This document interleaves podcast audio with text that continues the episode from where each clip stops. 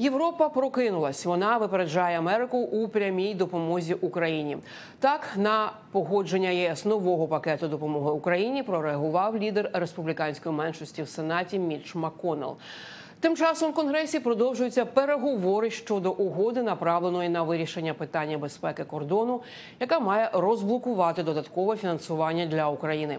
Демократи в Сенаті залишаються відданими довести цей двопартійний процес до кінця заради наших друзів в Україні, заради безпеки на нашому кордоні, заради майбутнього західної демократії в 21 столітті. Ми продовжуватимемо працювати над тим, щоб виконати роботу, заявив у четвер лідер демократичної більшості в сенаті Чак Шумер.